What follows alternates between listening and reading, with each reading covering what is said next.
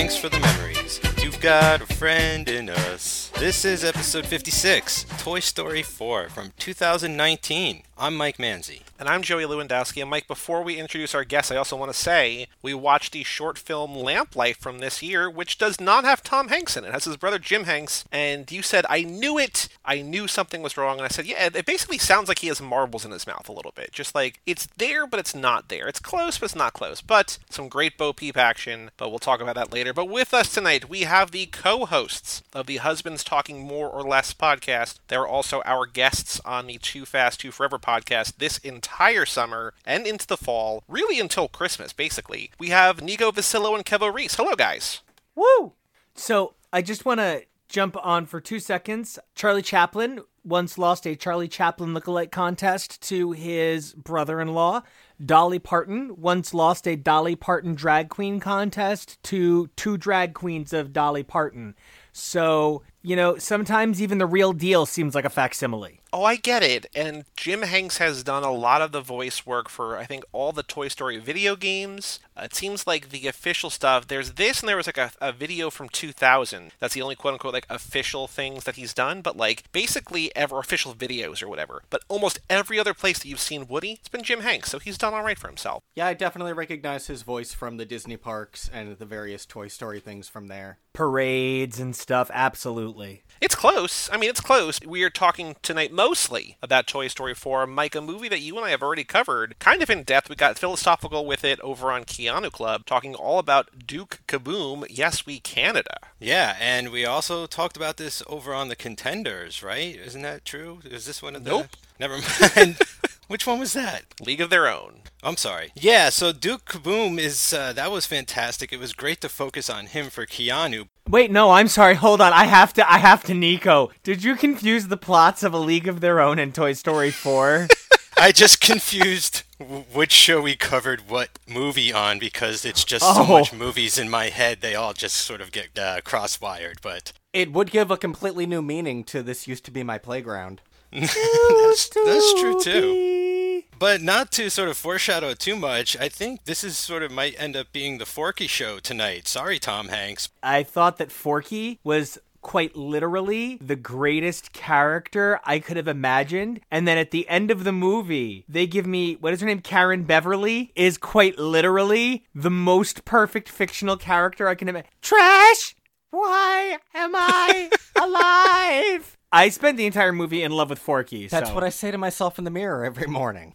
I love it. I've seen this movie now about four, maybe five times since it got Disney Plus. I think it was like the movie I tested my streaming with because of the look of it with the 4K and everything. So, I mean, I never tire of watching uh, this one in particular. Well, Mike, talking about this one in particular, please, if people have not seen this movie yet, but I feel like there's a there's a there's a part in me that says everyone has seen every Pixar movie. That's not true, but I think that that's kind of true. But if people have not seen Toy Story 4, please hit us with a quick plot summary. Okay. We start a few years ago where Bo Peep has been given away to another child. We pick up years later when the toys that we love are now hanging out at Bonnie's. Woody is being played with less and less. Bonnie has to go to kindergarten orientation. Woody sneaks along to make sure that she's okay. When they get back, he introduces the new friend that she made in class, Forky. He is a sentient spork. He thinks he's trash. Uh, for the next few days, Woody tries to keep him from throwing himself away. Bonnie and her family go on a little road trip until kindergarten begins in a week or so. And uh, Forky throws himself out the window. Woody goes after him. He sort of talks about how he used to belong to Andy and he what's his purpose in life and tries to get Forky to understand that he's not trash. He is now Bonnie's toy, one of the most important things uh, that belongs to her. Along the way, they track down Bonnie and her family at a carnival, but they also see a pawn shop, and in the window, they see Bo Peep's old lamp. Woody gets curious. They go inside. They meet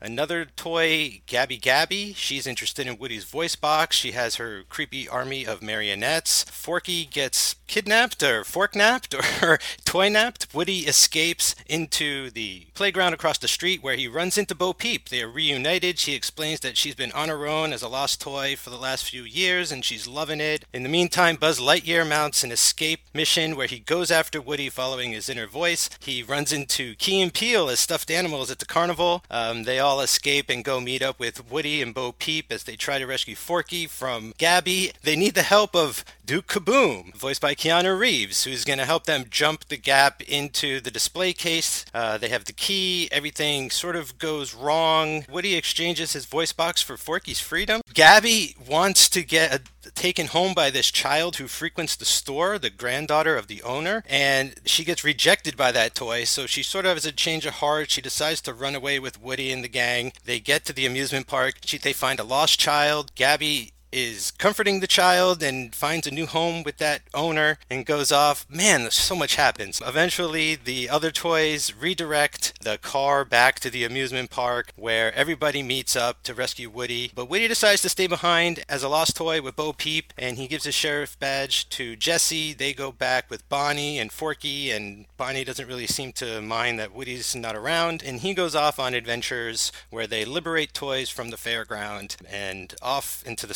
sunset. But wait, when did Rosie O'Donnell and Madonna play baseball? Now I got to keep all that other stuff. You got to in. keep it in, Mike. You got to keep it in. You can't cut it out. Also, it's a nice plug for the contenders. It's great. So, as we said before, Mike and I have already spent like an hour talking about this movie. So let's start with you guys, Nico, Kevo. Tell us what your history is with the Toy Story franchise. If these are movies that like mean a lot to you, I know that you're big into pop culture, into animation, and everything. And I wonder, do these films, does this franchise play a big role in your life? What did you think of this one? And then, do you have a favorite part, each of you, of Toy Story 4? Well, I know for me, for Kevo, I was definitely really, really, really into the original Toy Story. I was a really big fan of the Muppet Christmas special growing up, the Christmas toy. So the toys coming to life concept was already something that I was aware of and I thought it was really cool and of course everybody was obsessed with the fact that this thing was animated on computers and then they made a second one which was very exciting and then nothing for 10 years and we actually Nico and I both have not rewatched Toy Story 3 since we saw it in theaters, and this was our first time watching Toy Story 4. Not for any like reason, which we, we we're busy. We produce a comic book. We have all these podcasts, so like we just don't tend to go out to movies very much, and then we just kind of forget that they happen unless we urgently wanted to watch it. We didn't really urgently want to watch this one. Toy Story 3 we thought had been such a goodbye to the franchise that I think we, like many, didn't understand why it came back.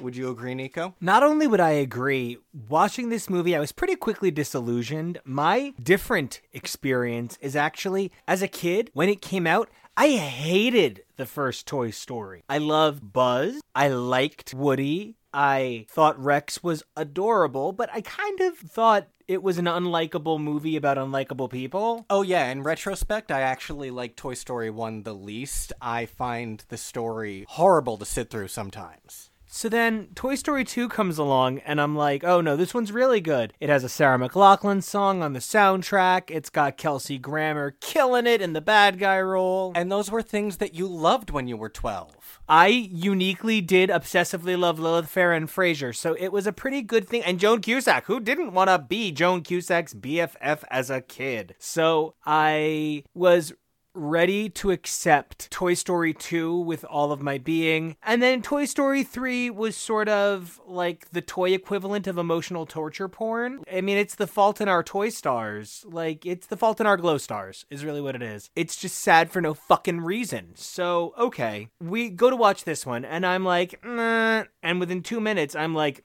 uh. And then I wind up kind of like, uh. But by the end, I found myself thinking this feels like 10 years later someone went back and said, let's just try something new. Yeah, this really did feel like it was patching up the last remaining holes from Toy Story 3. Everyone was still saying a lot of the usual, like, these toys just sit there. What is it like when your child grows up? Like, there were a lot of questions that I think Toy Story 4 answered and made being a toy seem a little less nightmarish. In some good ways, I feel like this pushed the idea of Toy Story to a place where now we can get a lot of little fun stories without it having to be so goddamn emotional emotional every single time. We never need to hear Andy's name again, I hope. Andy's gone forever, baby.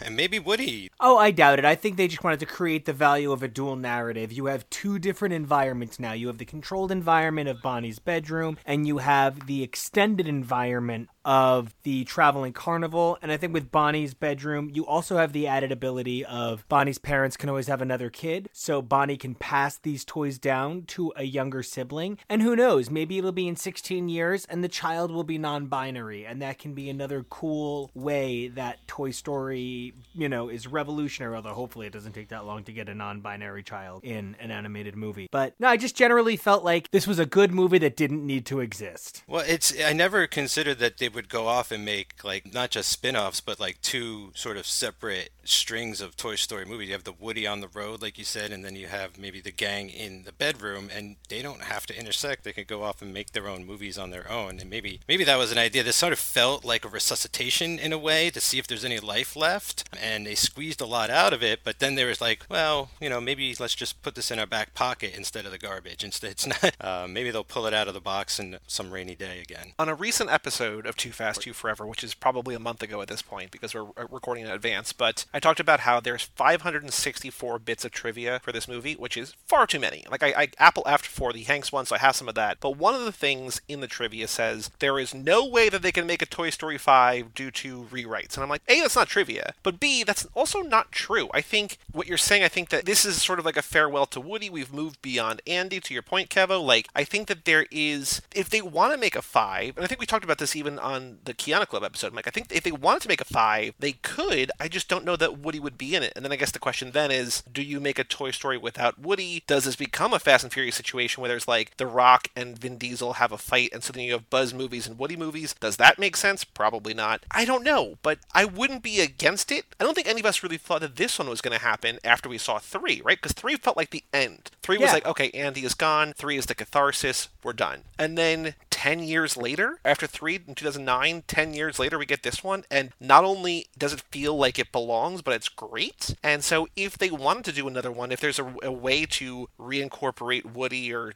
maybe do one without him, I don't know. I wouldn't be against a 5. I don't know that we need it, but I also don't know that we needed this one. And I loved it. Well, the thing is, they were already even doing Toy Story stories before this movie came out. They had a whole bunch of Toy Story shorts come out in the last decade. They had at least two different ABC specials a Halloween one and a Christmas one that were half an hour each. Yep, we covered those on here. There's, I think, three like little short guys, and then there was two that were like half an hour. Yeah. Yeah, so they understand the viability of the story. So I really do think that this was, as Mike said earlier, like a resuscitation or a repilot to be able to push this in a new direction where they can tell a lot more stories. I think they should probably rebrand to an overarching title of Toy Stories and any movie or short or TV show that they want to do, they can do under the Toy Stories brand. Yeah, and there, and now with Disney Plus, that's sort of what they're seem to be branching out and doing. Like with this new short that was exclusive, the Lamp Life one came out on Disney Plus. Then you have all the Forky Ask the Question shorts. Like it seems like they really wanted this brand to stick in people's minds, you know, in some way or the other. And this seemed like a, a good way to jumpstart it again for the next generation. And I would point out that Tom Hanks himself said with the fourth one, we don't know if it's the last, we don't know if it's the beginning of a new generation of it all. His only stipulation is it has to be, quote, worthwhile. He specifically says that he was under the impression that 4 was never going to happen and look where they are and is specifically very positive not just about a 5 but about Woody's involvement further. And, you know, I guess if he thought coming back to have his co star be a literal piece of trash was worth coming back for for this, there's probably decent hope. Forky to me almost seems to be like the idea where they're like, oh, we gotta like do something more with this idea and base a whole movie around this characters. Oh, Toy Story is like the perfect playground for something like Forky. I mean, it just seems to me like that concept, like that to me is what sort of re-engaged me. I'll tell you that much as an adult. All the questions it brings up and everything else. Like I'm almost too distracted by Forky to be along for the rest of the ride. Well, and I think part of the thing is that Toy Story is meant in many, and the creators have talked about it. Toy Story is meant to, in some ways, age with its audience along the lines of a Harry Potter. And one of the results of that is when you're a kid, the question is, what do your toys do when you're not around? And then it's, do your toys get lonely? And then it's, what happened to my toys? And now it's literally the question of creationism.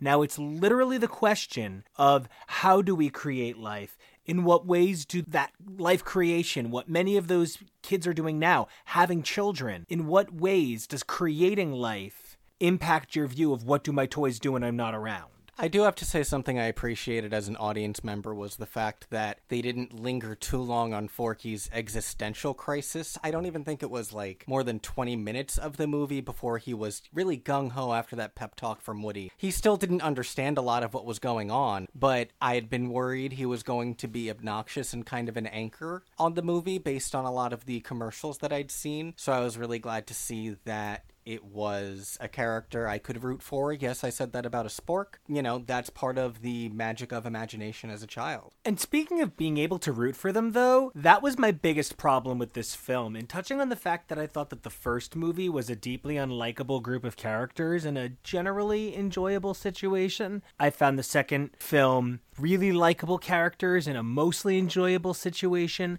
I thought the third movie was likable characters and a very upsetting situation. I thought this movie was a bunch of like you know, when Will and Grace came back, it was exciting for a little bit, and then you realized they were really over it, but were happy to bring it back for a generation that needed gay hope.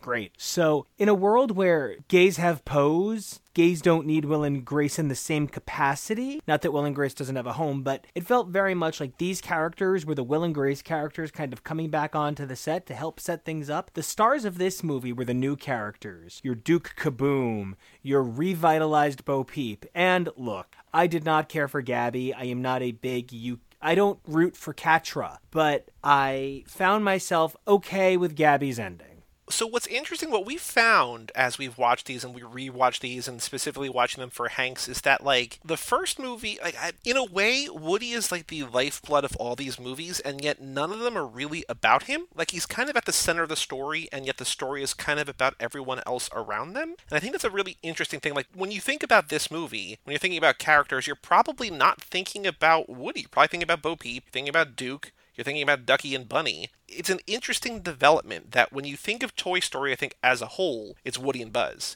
But I think if you think of the second movie, it's Jessie and the Prospector and everyone. I don't know what you think of when you think of three. Ken, maybe? Barbie and Ken? Possibly. It's interesting to me that, especially who we're watching for here, like Hanks as Woody is undeniable. I mean, like, of all the roles that he is, he might be maybe best known for Woody. I don't know. I mean, he's got so many iconic roles. Who knows? It's up there. Forrest Gump, Castaway, and Woody. Yeah. It's interesting to me, though, to think about how not that you could remove him from the story, but he's just he's kind of the audience in a way. Like he's just like, hey, we need some help, and then that's when Bo Peep is like, cool, let me put you on my back. We got this. I know who to help. I know you know I know who to get to help. All of that I'm good. And I think it's fascinating, Mike, as we've gone on, especially, you know, Kevo brought up the shorts and we covered the shorts back when we did Toy Story 3, that like Woody is in all of those and none of those, like he's barely in any of them, right? But he's in all of them. So it's interesting to think about the macro level and the micro level. Macro, it's Woody and Buzz. And then on the micro level, it's almost never really Woody and Buzz. They're almost always separated. They're almost always taking a back seat in some way. And I think that's really interesting, kind of clever storytelling. Yeah, I think it helped in this movie, especially. I think for me, it's a little more apparent, and it's and I liked it, and I could feel like this wasn't, uh, this didn't feel like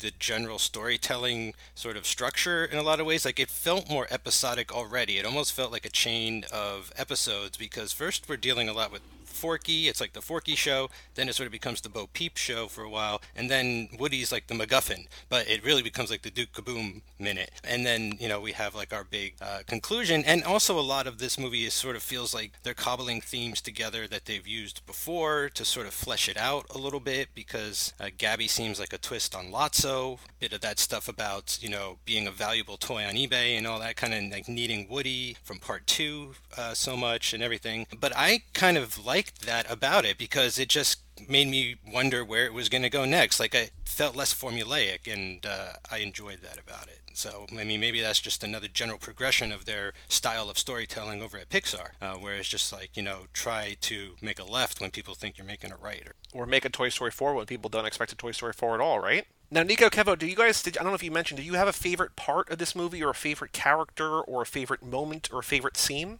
I think my favorite character is Forky because he provides something that I don't think I really get from Pixar movies on the whole. You have a lot of like Kevin from Up kind of humor, and there's a good amount of referential humor in every second of The Incredibles or in a lot of even Toy Story 2. But Forky sort of represented an abstractness, almost like somebody said, What would happen if the groundlings got their hands on Toy Story? However, the best moment by far was every interpretation of the plush rush. Oh my god. Every time Ducky and Bunny. Give us the keys! Yeah, every time they plotted the death of this old woman, I found myself deeply shiggled at the complexity of the moment. I love about them that they're allowing Key and Peele to kind of just be Key and Peele without having to really rein it in. It feels like almost too, in certain ways, like aggressive for a rated G movie, but also it's just wonderful to see because they're so funny.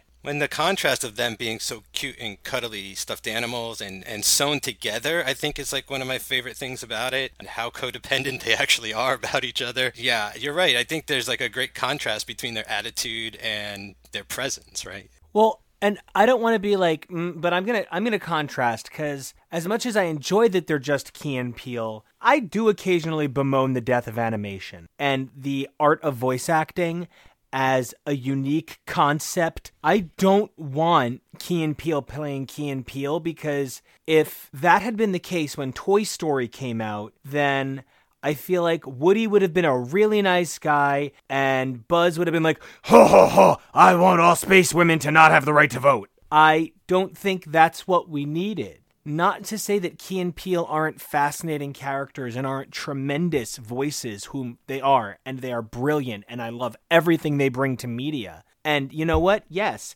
it is the clever original black comedian's turn to get to imprint themselves as is on these characters. But I remember for me, the turning point was really Bee Movie that was the moment where I said, "Oh, we're not even just we're we're not even fucking trying anymore. It's just Jerry Seinfeld as a bee." And we're not even trying. It's like if Ellen was cast in a movie about ostriches and her ostrich was a funny ostrich that loved to dance and liked other girl ostriches and was really mean to her staff. I was waiting for it. Yep. I just feel like the fact that they are Key and Peele super upset my understanding of the meta narrative. Kristen Schaal doesn't play Kristen Schaal, and Tim Allen doesn't need to play Tim Allen. So why do Key and Peele need to pay Key and Peele to be relevant? So I think, and maybe this is weird backwards regression. I might have said this on a previous Toy Story. I don't know, but I feel like when I think of Tim Allen, I've never really watched Home Improvement. So when I think of Tim Allen, in spite of what I know about his politics and his sort of fall off the deep end recently, I just think of his personality as Buzz. And I think to your point about Kristen Schaal, I think she typically plays characters who are all very kind of similar to Trixie. I don't think it's wildly different from the type of characters, and I think that there is. I think you have you make a good point about just letting them be themselves as opposed to letting them be kind of character versions of themselves. But I also kind of don't mind it because I think that it is a fresh voice and a fresh. Like, there's not a lot of black voice actors from what I can think of. There's not a lot of black voice actors in these movies. So to have them be such a key part of this and to not really censor them other than like, guys, it's rated G, I'm willing to overlook the point you're making, which I think is valid and I agree with, but I'm willing to overlook it because I feel like it brings something that the franchise kind of you didn't know that it was lacking until it showed up. The Toy Story franchise overall has really been dependent on you recognizing the voices of these characters too, and I think there's a bit of a fault to that. Um, I know, like in the voiceover community at large, like there's kind of a big problem with all of these already established film stars coming in and, you know, not stealing work, but, you know, taking up all the work. It's not exactly stealing, but you're going to be offered all the best roles and you're going to want to take them, and then there's nothing left for anyone else. And it's not really stealing, but it is a little bit hoarding. Yeah, and it's tough because I would love to hear like what Kevin Conroy could have done with Buzz Lightyear, you know? Like he's my Batman voice and it's really hard to watch Mm. these new DC movies without him doing it and, and it's like you just sort of latch on to certain feelings from certain tones of certain voice actors as it is. And and then you bring with you what you already know from a lot of these people who you know their faces of. And it's hard to sort of make a new connection or lose an old connection or whatever have you. So like i definitely also uh, recognize like all of that going on. So I don't know if it's just me, but did anyone else feel like Buzz Lightyear's voice in this film was actually a little bit not in character? I just, I really feel like Buzz's performance was very strange. I know that I haven't watched the films in depth in a while, but you know, when it's something that you grow up and it's just sort of in your blood. I haven't seen The Little Mermaid in forever, but I could probably give you the gist of it very well. And I just felt that there was something very off about Buzz in this movie. His thing about, like, you have an inner voice? Let me press my button all the time. Between that and the usual Toy Story manic panic mad mad world dash that they always do like this time to the extreme to the point where they were talking to the humans and controlling the car. I really felt like a lot of the bonnie's toy stuff just felt really strange to me and buzz the most out of all of them. Definitely stuck out as just kind of sounding very weird. Well, and I think part of that does have to do with something that the guys just said, but I'm going to kind of twist it on its head. Joey, you had said that none of the movies really are about Woody, but I disagree. They're I think they are completely about Woody. They're about Woody and Buzz, even when they are not directly about Woody and Buzz. That first film is about is there room for two different kinds of dominant alpha personalities at the table? And they find that yes, there are room for two different dominant alpha personalities at the table. Great. The second film becomes can Buzz lead them in Woody's absence while Woody goes on a journey of self discovery. Now, sure, it's about Jessie, but Jessie only matters in the context of she matters to Woody. as part of a set yeah And Buzz then represents this idea of where Woody was in the first film. He's now aware that even though he's the future toy, he is now living through what Woody's already gone through this sense of identity. Who am I? Do I have the strength to be essentially the alpha of this pack? Now, the third film sees them all face a sort of existential crisis in terms of we were toys that belonged to this person. They accepted that even though they were the alpha figures, they had a figure above them. They belonged to Andy. Now, what do these alphas, these leaders of their tribe, do when they've been told that their god has rejected them? Well, you go find new gods. And it becomes about Buzz and Woody's journeys as the leader of this group where honest to god woody took a really lead position in that in the third film where buzz became kind of like the emotional manager the best way i can put it is woody became the kermit while buzz kind of became the scooter and buzz is running the show but you know woody's the man in front. Well bring it on home. How does that tie into four well, so I think that Buzz being off is a result of the character transformation that he had to go through. One of the things is that the toys are clearly iterations of the toy as a reflection of the child who most recently and further back played with them. To that end, other Buzzes are very intelligent because they are their in-box Buzz self. They are determined by the back of their box. But the Buzz that Andy gets is, oh, he's wonderment, he's amazement because he represents the future to Andy. So he is the future. So, are you getting to the notion that Buzz is stunted and regressed because he's owned by a six year old? Who no longer sees him as futuristic, but rather an old futuristic space toy. Yeah, she does make him be the mailman, doesn't she? So he becomes retrofuturism a la Tomorrowland, as opposed to the eternal promise of futurism a la Discoveryland. Fuck. Okay, I don't trust that that was on purpose, but I like it. But I don't trust that it was on purpose. Well, and it's even why Bo Peep is able to transform into the independent, strong woman warrior that she is. By virtue of not being owned, she's not trapped by the determinants of people's impression of what a sheep herder would be. She gets to determine herself as a lost toy. Okay, I get all of that, but I understand the metaphor. But that doesn't turn a ceramic lamp into a cloth skirt, and that bothers me. Well, I also didn't realize that her girls were also like I that it's all so detachable and it's supposed to be ceramic. What the fuck ceramic lamp pops on and off like that? Well, I did always question that as well. She has always been a porcelain figure with porcelain figure sheep that all came off the lamp base and could be played with. And I even appreciate the psychology that they put into Bo Peep in both the film and the lamp short to show what it's like for this lamp who was given a chance to be a toy and had to go back to being a lamp. It it's a really awesome narrative,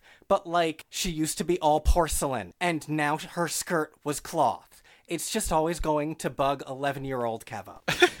the Bo Peep conundrum is like the pre Forky problem, where you know you said it yourself, like she was a lamp, and then is it that be- because she was played with like a toy that she gained sentience, and then it couldn't be taken away when she was sort of thrown aside and becoming a lamp again? She was conscious of everything going on around her, even if people weren't of her. Like it just breaks my brain. I'm going to engage on that. I think because of Carol Burnett, I think Yes. we know that objects that are interacted with on an emotional level, uh, Cheryl Burnett being the chair in the closet with Woody in the beginning of the film, that is actually Carol Burnett as that chair. So, because of that, we know that objects that represent something significant possess the ability to engage meaningfully. And I'm going to be really honest with you. When I was a little kid, I had some dark, scary problem, and I had a Winnie the Pooh holding balloons nightlight. And as an adult, I am very still attached to the idea of Winnie the Pooh with a balloon, very specifically, because when you're a child and you're in the dark and you're alone, the thing that gives you light becomes representative of hope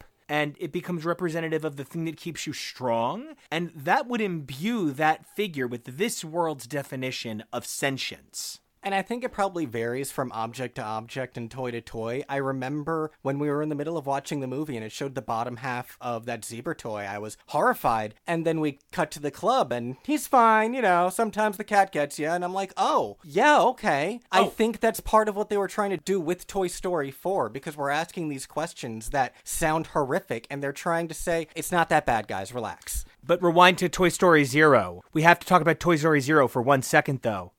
Tin Toy. So I've I've been obsessed with Tin Toy like my whole life. I hated Toy Story. I loved Tin Toy. It was something that because I used to go to Disney World a lot, you would see like little clips of it, and I always thought that Tinny was the cutest fucking thing I'd ever seen in my life. And there is a Toy Story attraction in the Disney parks called Toy Story Midway Mania, and at the exit there is a picture of Tin Toy, and there are several photos of me posing as Tin Toy with Tin Toy.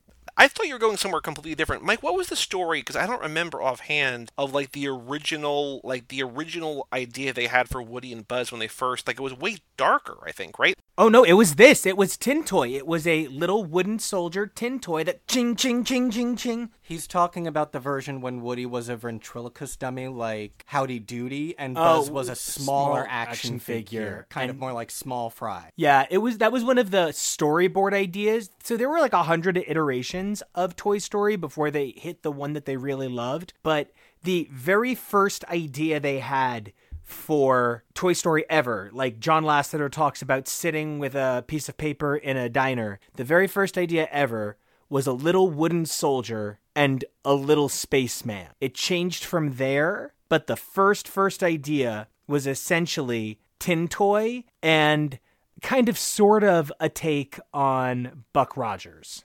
Wasn't that toy also in like one of the very first Pixar shorts as like a test as well, if I recall? I remember seeing that in like a documentary. Yeah, because they had all of that model work done, they created a short called Tin Toy to prove the validity of the story and the design work. It was basically in a lot of ways a rough pilot for the Toy Story movie. There wasn't really any talking and it was about this little tin soldier toy who's trying to make an upset baby happy. Wow, they've they've come a long way.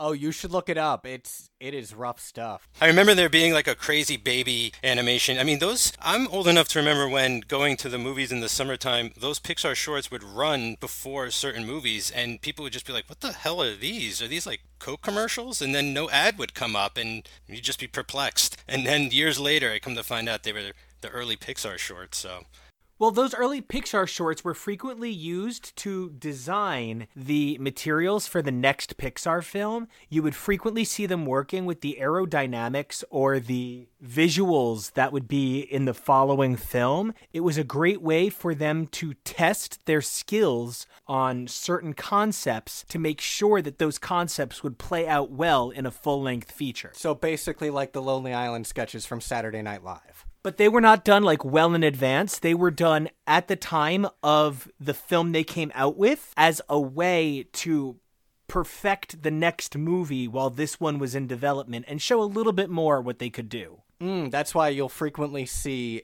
in a Pixar short themes from what will be the next movie. Oh, okay, that makes sense because I know that there's a lot of interconnectivity and like, oh, you actually saw this doll for the first time in this or whatever. So I, I that makes a lot more sense. The actual practical application. Like I think was Lava proof of concept for Moana, and Yes. Day and Night was proof of concept for the movie Soul that's still to come out. Right, things like that. And they used the birds in the the birds short to develop the aerodynamics in the next film. They think a lot about ways to do that. So that's why because they had already designed The Incredibles at the time of Finding Nemo, The Incredibles is a comic book in the waiting room at the dentist's office in Finding Nemo. Gotcha. They got real crazy with the Easter eggs from there on out. it's like not just oh we're we're previewing technology we're working on, but we're also showing you like what's to come in our actual movies. Disney will do everything that they can to make you happy for money. Also, I want to hit two really important points. Number one, I get to do this. I love that they said we have to go back because that means I get to make another we have to go back reference on a show with Joey, always the love of my life. Which, by the way, so real quick, we're watching it, Mike, as you know, on Too Fast, Too Forever.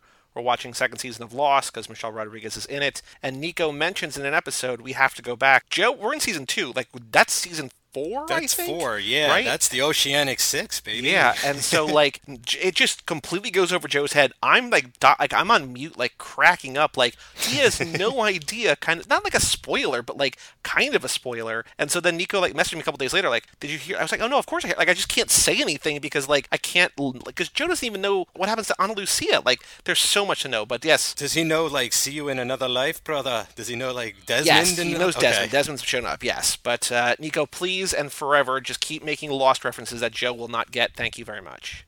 Well, and because the problem is my favorite, the only two characters I think are good people on the whole show are Juliet and Ben Linus, and of course I'm married to Desmond. He's only met one character I even like. And he's not even Ben yet, right? He's Henry Gale. No, he doesn't. No, he doesn't. No, he's, he doesn't know Ben yet. He doesn't know Juliet or Ben.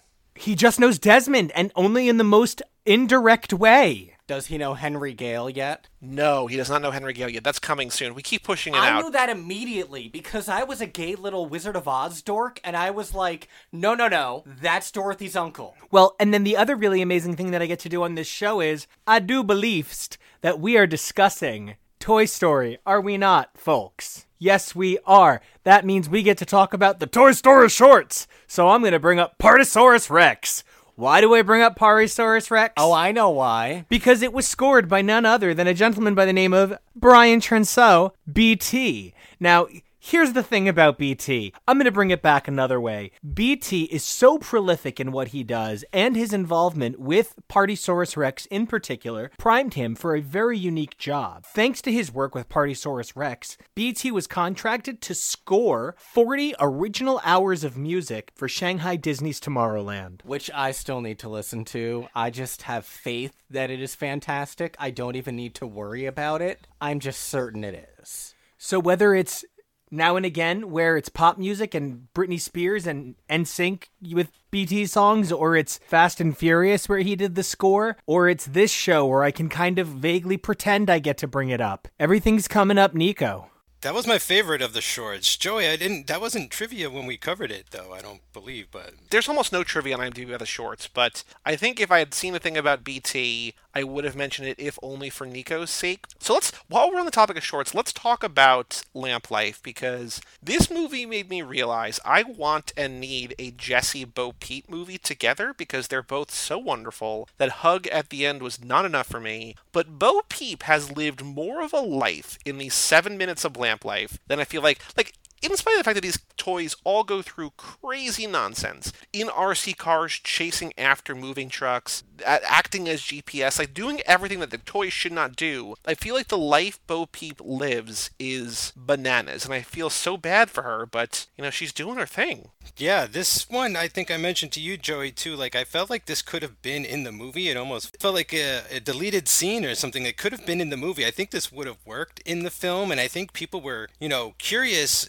ever since maybe that was it the second movie where she wasn't around very much or something. They were like, "What happened to Bo Peep? Where'd she go? What?" And we get her now, you know, as her final form. I guess like she's fully powered up and everything. But to to see that journey, I think would have been really interesting in the theater too. So I like this short. I thought it was pretty well played, and it totally fooled me or tried to fool me that that was Tom Hanks when it was his brother. What sort of surprised me about this movie is how short it is and it's like 100 minutes but i think without the credits without the credit scenes it's like 89 or 90 and i know that toy story 1 was like what 75 or 80 like i think they've all been short but this felt like really short. And i don't know we could have gotten the full seven minutes but like we could have gotten a two or three minute version of that i think. And i think it would have fit because i think she deserves a backstory other than just does anybody know is it a disney plus original or where did it land? Because i don't remember it seeing i don't remember seeing it before the thing it came out this year too. Like it didn't come out last year so does anybody know where this came from so, one of the things that I do know is that Pixar often makes these things with no exact home in mind. Oftentimes, the other scenes are actually scenes that didn't make the film. They had the storyboard X done, they had the modeling X done, do something cute with it. So, I do know that that plays a factor. And when it's a movie for kids, you have to be keeping in mind runtime and their attention span before they start to get cranky, too. Let's not forget that Toy Story was the film that had its own ABC Saturday morning interstitials for a while. So they are infamous for their creation of unique content designed to keep Toy Story immersive. And I think that's one of the ways in which, you know, I love your thing about toy stories or even Toy's Story, but Thank you, please. It's an attorney's general situation. I appreciate you for respecting it. Code's red. Calls de sac. So it's one of those things where I feel like it's meant to be every toy's story. It's a doll's house, right? So this is kind of a doll's life. And it's every toy's story.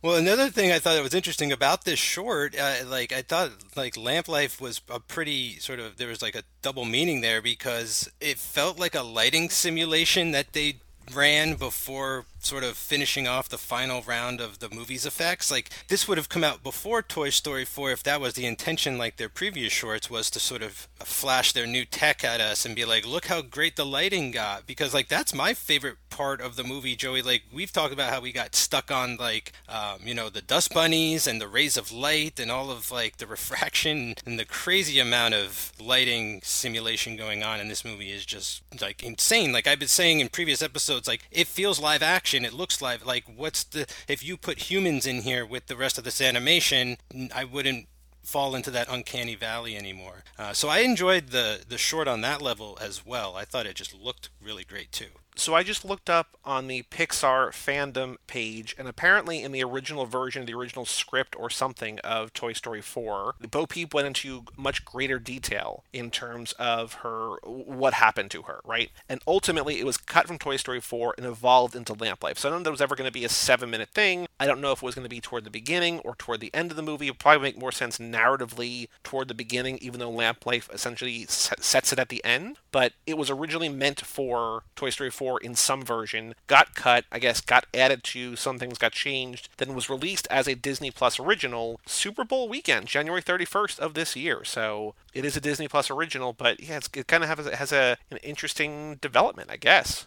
Because it really does feel like an update to when she loved me. It feels like when she loved me for the Office generation, you know, cutting edge TV when Toy Story 2 came out was once and again starring Sela Ward, who is actually the most beautiful woman to ever be alive. And the cutting edge of comedy later on is Rashida Jones, who is credited on this, and actually Rashida Jones. We should note Rashida Jones suffered tremendously to create this film, and that is a huge part in where she's came into the Me Too movement and had to distance herself from John Lasseter, and that ultimately did result in John Lasseter's ousting from the company. His actions, not her coming forward. Of course, her coming forward was the only only thing she could do right? So it's important to note that this is the officification of Toy Story in many ways. And it goes from look at how sad that woman is that no one wants her, which is a man's definition of a woman's sadness, to a woman's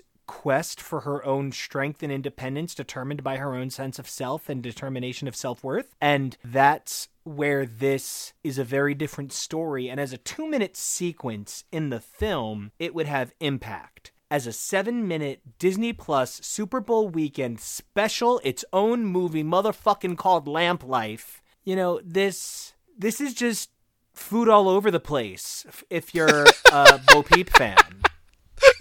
Seriously. Any other thoughts about Toy Story 4? Anything else that we want to cover? Anything else that uh, we love or don't love? I had one massive note that I forgot was coming in this movie. Every time I watch it, it just blows my mind, and it sort of just goes back to the last thing I said about, you know, this being very live action. The cat. Holy shit, where they've come from since that first dog in the first movie to the cat in this movie. Oh my god, yeah. And I want to comment on the nature of filmmaking and cinema as an idea. And I'm going to liken it in some ways oversimplistically to two adaptations of a single source material, neither of which is in any way, shape, or form remotely similar to the source material, and then kind of apply it here. So, House on Haunted Hill is a novel that's been adapted a trillion times, but two really notable ones are the god awful, intentionally, Vincent Price, House on Haunted Hill, and then we have The Haunting of Hill House, this brilliant TV show that Netflix produced. And The House on Haunted Hill had a remake in the 90s, which I think had Taye Diggs, and it was just one of those exploitative, cheap, shitty horror films that you almost can't believe wasn't made for TV. Like, it's hard to believe that wasn't Candyman 73 and a half. It's really bad. It's like the Tremors TV show, right? So I find myself thinking about comparing House on Haunted Hill and The Haunting of Hill House as entities. And The Haunting of Hill House is this complex, nuanced story about the quality of humanity as it relates to finding who you are in your family. House on Haunted Hill is basically a boobs slasher and it's really so silly how hard they have to work to scare you because their only access to fear is the obvious. However, thanks to the format of The Haunting of Hill House, there's an opportunity to delve into the notions of fear and the ways in which life itself makes us scared. Now, when I think about the methods of fear in Toy Story 1, I think about Sid's little spider baby doll head and how it kind of has to be a little bit Hellraiser pinheadsy to be scary because the limitations of the animation was such that you could really only be scary in overt ways. Fear in the second movie is in the expression on the face of the prospector because they could get not quite human to look frightening. They couldn't quite get people frightening yet. Fear in the third one is finally being able to express true emotion on these dolls' faces in the form of burning them to death. Here, these dummies were so terrifying. In, like, I mean, number one, they were also kind of like, if they were cute twinks, I would have hit on them on Scruff. But, like, number two, they are specifically creepy because of the way they're able to move. They're creepy because of the subtlety of the paint differences that show wear and tear in a way that unsettles us. And it's a specific, delicate choreography of their movement. I completely agree.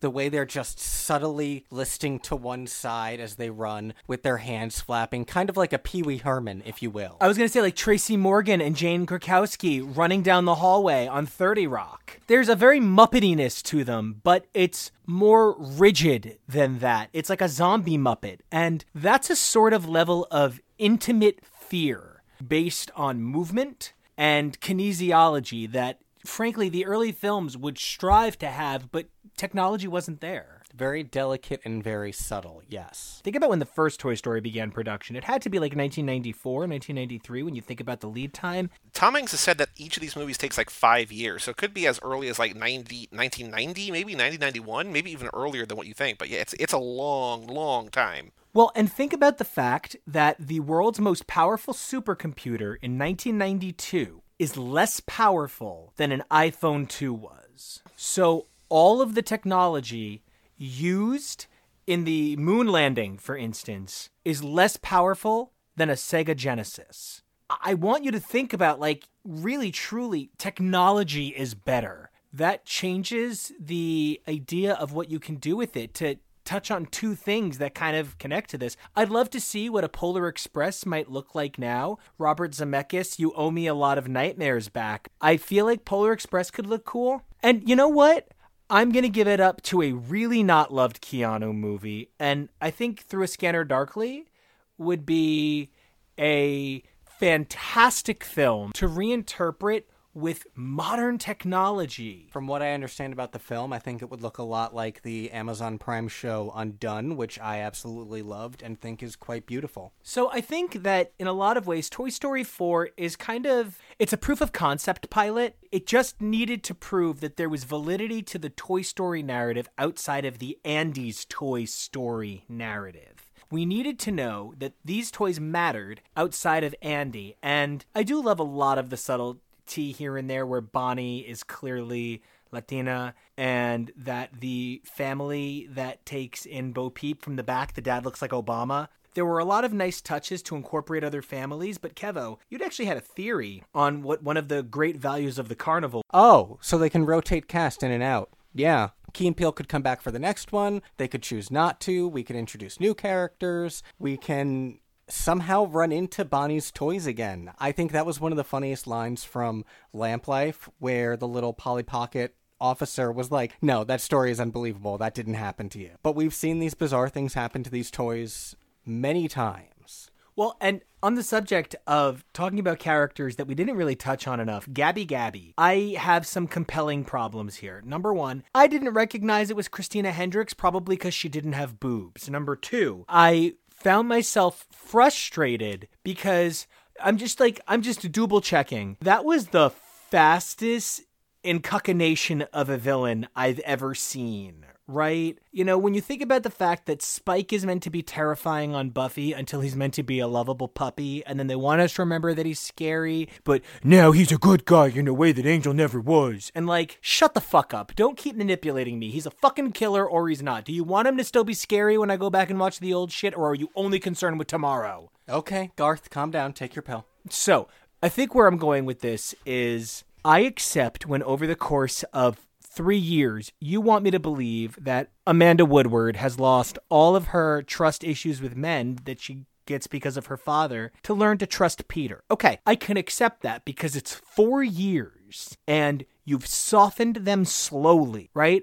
But I was actually convinced that Gabby was going to have her ventriloquist dummies like organ snatch his voice box out. And in that regard, she is not a compelling character to see receive a happy ending. And that's part of where I think, perhaps, to make another off the wall comparison, I think that's where Game of Thrones really, in a lot of ways, did something that was the only thing it could do. Who the fuck watched Game of Thrones because everybody was such a good goddamn person that you wanted to see succeed? No, no, no. You want to see good people succeed, you watch Parks and Rec. But you don't watch Game of Thrones to watch people get their good due. You watch Game of Thrones to watch people get their bad due paid, right? It's why you watch Sunny. You watch It's Always Sunny in Philadelphia to watch bad people punished horribly for their terrible actions. Gabby, in that regard, is a Sunnyish character. She's a fucking nightmare. And we're told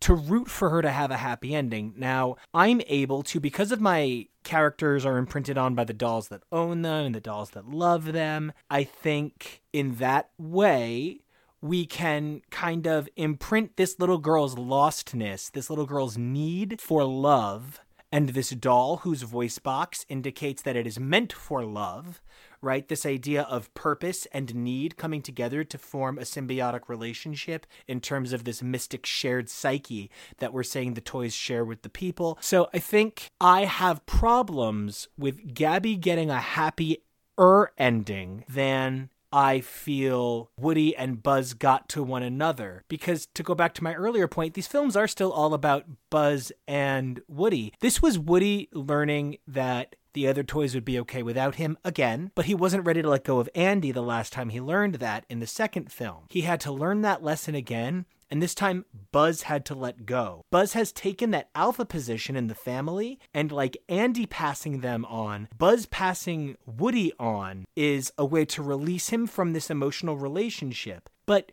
Gabby got everything she wanted a family, a little girl who's going to love her more than some little girl who is famous for finding new toys every day is ever going to want her. She got the voice box, like she got everything. Woody only got happiness by giving up things he wanted. Woody did nothing wrong.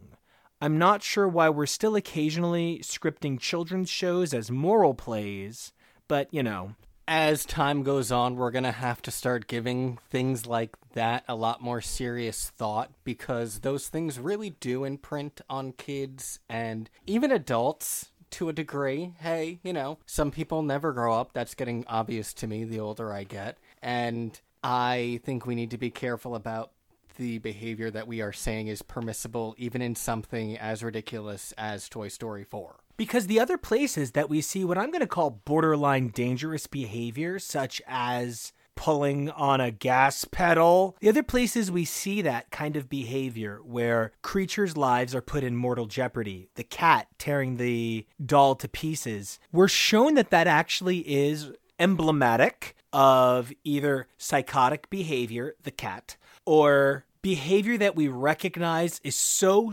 insane, so wild that it's funny. Here's a person committing the kinds of acts that we are being told with consistency are emblematic of poor choices or mental instability, and we're rewarding her. By that token, why wasn't Stinky Pete rewarded? Why wasn't Lotso more directly rewarded? The last time somebody was this evil in a Toy Story movie and got rewarded, it was oh shit, it was Woody. Ha! Yeah. I mean, Woody is above the law, though, right? he is the law.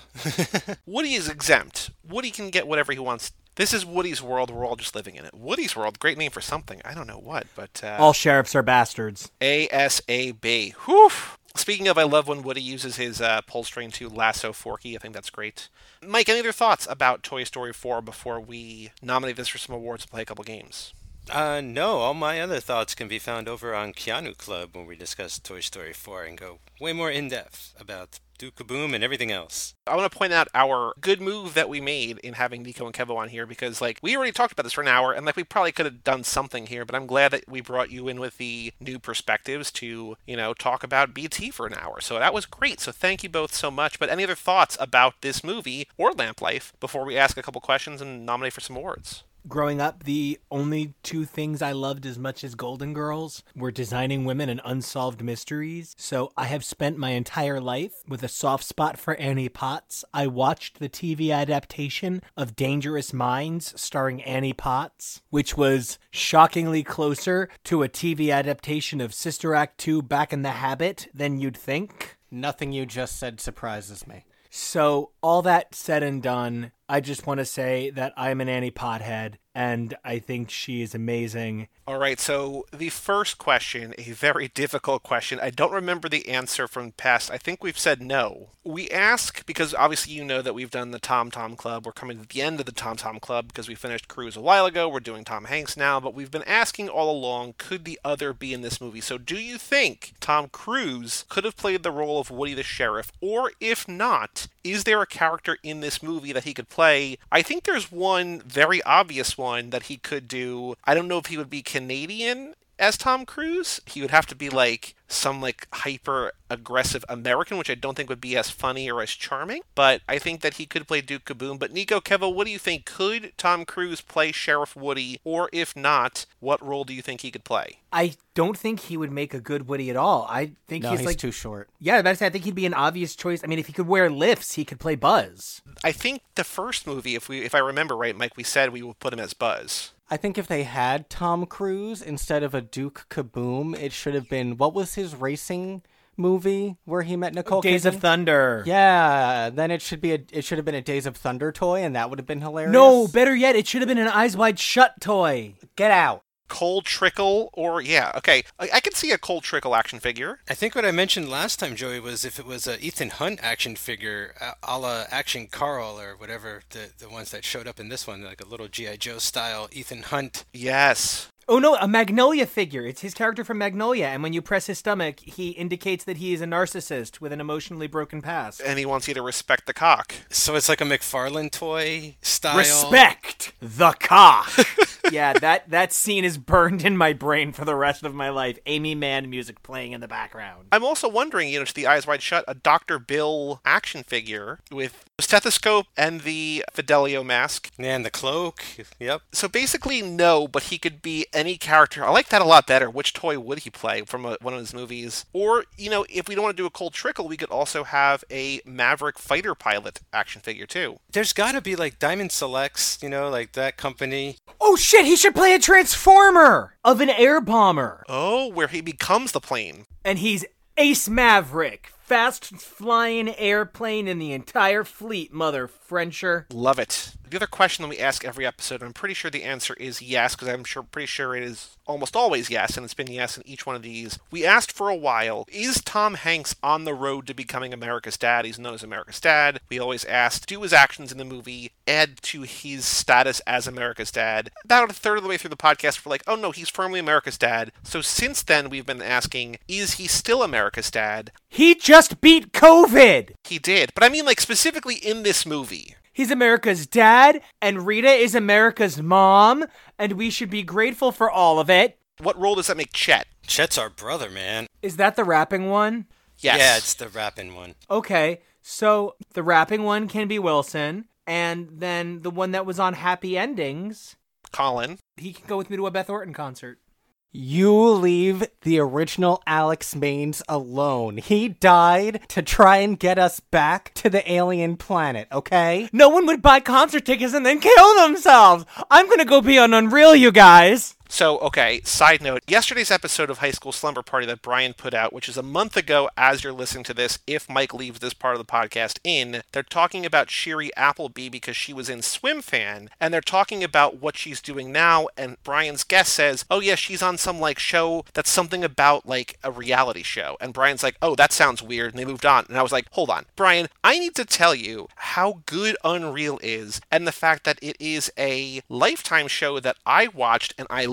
I need you to know how good this is and how awesome this is and what it's about. And he's like, Oh, that actually sounds pretty good. I was like, We still respect Shiri Appleby. She is still active in the community. She is still wonderful. Some of us have always loved Shiri Appleby ever since she was the queen of not being able to say hard INGs on the WB, playing Liz Parker, and now having returned to direct several episodes of Roswell, New Mexico as well, and having liked my tweet being excited about it. She's my girlfriend. Also, to bring it into this podcast, she was in Charlie Wilson's War, which Brian and Kyle covered twice, even recently on, I mean, I guess they would have recorded that after he recorded this episode, but they did a revisited of Charlie Wilson's War. She plays one of Tom Hanks's aides in that. I mean, Shiri Appleby is everywhere. So, real quick, we were talking about how all of the shorts in Toy Story Pixar stuff are like usually cut scenes. The only other person I can think of who cannibalizes themselves anywhere near that hard is Aaron Sorkin, who, beyond the fact that he loves to reuse lines of his own work, when he can't use something, he just finds another way to use it. So he tried to make a movie about Philo Farnsworth, the inventor of the TV, and it didn't work out. So he made the fact that somebody tried to make a movie about Philo Farnsworth, the inventor of the TV, not working out, part of a TV pilot. After that TV show failed, he got given the opportunity to make a play about Philo Farnsworth inventing the television. This guy just can't stop being like, oh, it got cut from the movie? Let me see where it can go. As a matter of fact, the West Wing pilot is cut scenes from the American president when the American president was over three hours long. No way. That's amazing. The Tom Hanks Awards, the Woodies, the best and the worst of Tom Hanks's filmography. Best film, we have the f- two and three nominated. Do we want to throw this one in there too? I think, Mike, I think my ranking goes two, three, four, one. Okay. The only reason I'm two four three one is because of how much I champion Forky. Because I know, just I know. I mean, just trying to figure him out helps me wake up in the morning and keep going day to day at this point. You know, it's just the conundrum of Forky. All right, then I will put it on the list. When we did Toy Story 3, I think I said I liked it more than 2, but thinking back while watching this, I remember more of 2 than I do of 3. And like just Jessie and Jessie's song in 2, it's just number 1. Uh, best role, we already have Sheriff Woody. Best ensemble, we have the Toy Story franchise already. Best fight, is there a fight that sh- that Woody gets into in this movie? Well, doesn't he get into a fight in the dugout after they say the girls can't play? Well, no, that's after he pisses for like 35 seconds or a minute and a half or something. Ah, I was gonna do the piss thing. And he called the umpire a penis with a hat on. Woody, that is. Does Woody dance? I mean, obviously we know that Duke Kaboom dances. Duke Kaboom poses. There's the whole dance sequence or the pose sequence, but I don't think Woody dances. Woody and Bo spin. Ooh, I do love that. Yeah, they kind of spin. They have a Disney princess moment. Best party scene. What what are they in when they meet Duke Kaboom? It's a pinball machine. Pinball machine. Okay. So I'll say pinball party, pinball machine party. Best outfit wardrobe, we have the Toy Story franchise. Best death, he does not die. Best line or best freak out. Does Woody have a line? I don't know that Woody has a line that I remember in these movie in this movie particular. I mean, he has. It's all I have left. So, like, he kind of does have an existential crisis in which he says he has no purpose in life but to continue marshaling other toys to behave for the children that no longer want him. Specifically, trash. He has nothing left except protecting garbage. From wanting to be in the garbage. By the way, that song, that Randy Newman song, nominated for an Oscar that year, did not win. It lost to the 3 6 Mafia. It's hard out here for a pimp. yes, the Academy Award winning 3 6 Mafia singers of the song Slob on My Knob, like corn on the cob. Who would later be in the pilot of Studio 60, which is the Aaron Sorkin show that referenced the Farnsworth script. Oh, it lost to I'm Gonna Love Me Again from Rocketman. Right, right, right, right, right. The biopic about Elton John's life, where they added a new song to, I guess, chronicle that part of Elton John's life about that movie. But also that year, Randy Newman and his brother, Thomas Newman, both nominated for Best Original Score, but both lost to Joker because Joker won so many goddamned Oscars. Best or worst Hank's love story? Don't think there really is one in here. And then best. What? what the fuck? The, the Bo Peep Joey. We've been waiting for movies to nominate it. All right, so we got Tom Hanks and Annie Potts in Toy Story 4. Annie Potts said she was going to later rest the question of whether or not she would choose Woody or Buzz. That part, I am going to say, no, that was not in the movie. There's never, literally been nothing ever between Bo Peep and Buzz. But is there something between Bo Peep and Woody? I've kind of thought that since, like, the first movie. And I ship Buzz and Jessie like really hard. Like I just want them to bang and like like make make little baby space toys. Well, she loves Spanish Buzz. He just she just needs the Spanish Buzz. There's a joke in the first movie, I think, right? Isn't it Mike where like she's like come around my block sometime and she has the blocks right there? So like Oh yeah, yeah. yeah, Bo Peep and Woody have had an on again off again thing for four movies now. So You're the one You're the one erasing that said it. No. You straight eraser. it was more my Bo Peep is so independent she doesn't need a man type of response. Genuinely. Who run the world? Sheep. Billy Goat and Gruff. Best non Hanks actor, male or female, we have already Tim Allen as Buzz. Do we want to nominate anybody else? We have Joan Cusack as Jessie as well. Do we want to nominate anybody else for the Toy Story franchise as a whole? I don't feel comfortable nominating anyone from the original Andy Toys for this movie. I don't think any of them had enough screen time. But I did think Tony Hale. Oh, Tony Hale and Annie Oh, Potts. Tony both. yeah, Okay. them. I also do want to nominate for special recognition uh, Melissa Villasenor, who I've always loved from Saturday Night Live, for the very brief appearance as Karen Beverly. Okay, noted. Why am I alive? So overall, for all the Toy Story, we have Best Film 2, 3, and 4. Best Role, Tom Hanks as Woody. Best Ensemble, Toy Story franchise. Best Fight, Buzz and Woody versus the Misfit Toys in the first movie.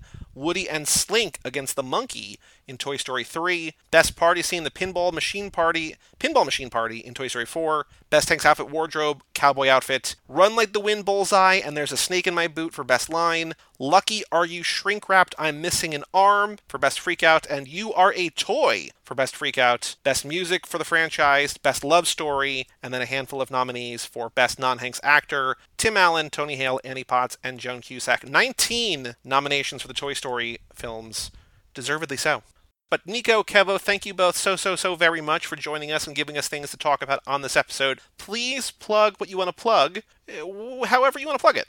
You can check us out over on X's for Podcast, where we cover the newest X Men comics every week on Mondays and Thursdays. Don't forget to also check out HTML on Tuesdays, where we talk about all sorts of media stuff. Right now, firmly ensconced in the Fantastic Four universe, over with this guy over here, Joey. You can find us on Too Fast Too Forever, as well as me on Twitter and Instagram, being kind of like kind of nerdy and kind of thoughty at Nico Action, N I C O A C T I O N. Hey, Kevo, cute guy. Where can everybody find you? Uh, you can also find me on the tweeters and the Instagram at Kevoreally, K E V O R E A L L Y. And you can find these super cool, super fun, super inclusive superhero comics that we've been producing for the last few years over at KidRiotComics.com. Wonderful. Well, thank you again so very much, both of you. And Mike, next episode we have two more Hanks movies. Next episode we are doing Tom Hanks as his cousin? Question mark, Mr. Rogers, in A Beautiful Day in the Neighborhood next Friday right here on Hanks the Memories. Looking forward to it. Missed it in theaters. Have you seen it at all or no? Nope, haven't seen it at all. Are you guys going to cover his COVID updates? No. It'd be like doing a David Lynch filmography and not covering David Lynch reads the weather. Or now now it's like what what's his new thing about numbers? I don't know. I saw him interview a monkey on Netflix. I thought it was great. No, his new thing now every day is that he does um, well, he does the weather report, but he was doing for a while today's number is dot dot dot. I mean, he still does it every day. He does the weather report in the morning, and in the evening he does, or in the afternoon or whatever, he does today's number is. So you know, for all things Hanks for the Memories, you go to cageclub.me, facebook.com slash cageclub, or at cageclubpod on Twitter and Instagram. Email us, hanks at cageclub.me. Come back next week for the Mr. Rogers movie, A Beautiful Day in the Neighborhood. Check out HTML, Access for Podcast, Too Fast, Too Forever, Third Time to Charm, all 27 shows, I think, at cageclub.me slash shows. And just, you know, send us a note, let us know you're listening. I'm Joey Lewandowski. And I'm Mike Manzi. And that was Nico Vasillo and Kevo Reese of HTML Husbands Talking More or Less. And we'll see you next time right here on Hanks for the Memory.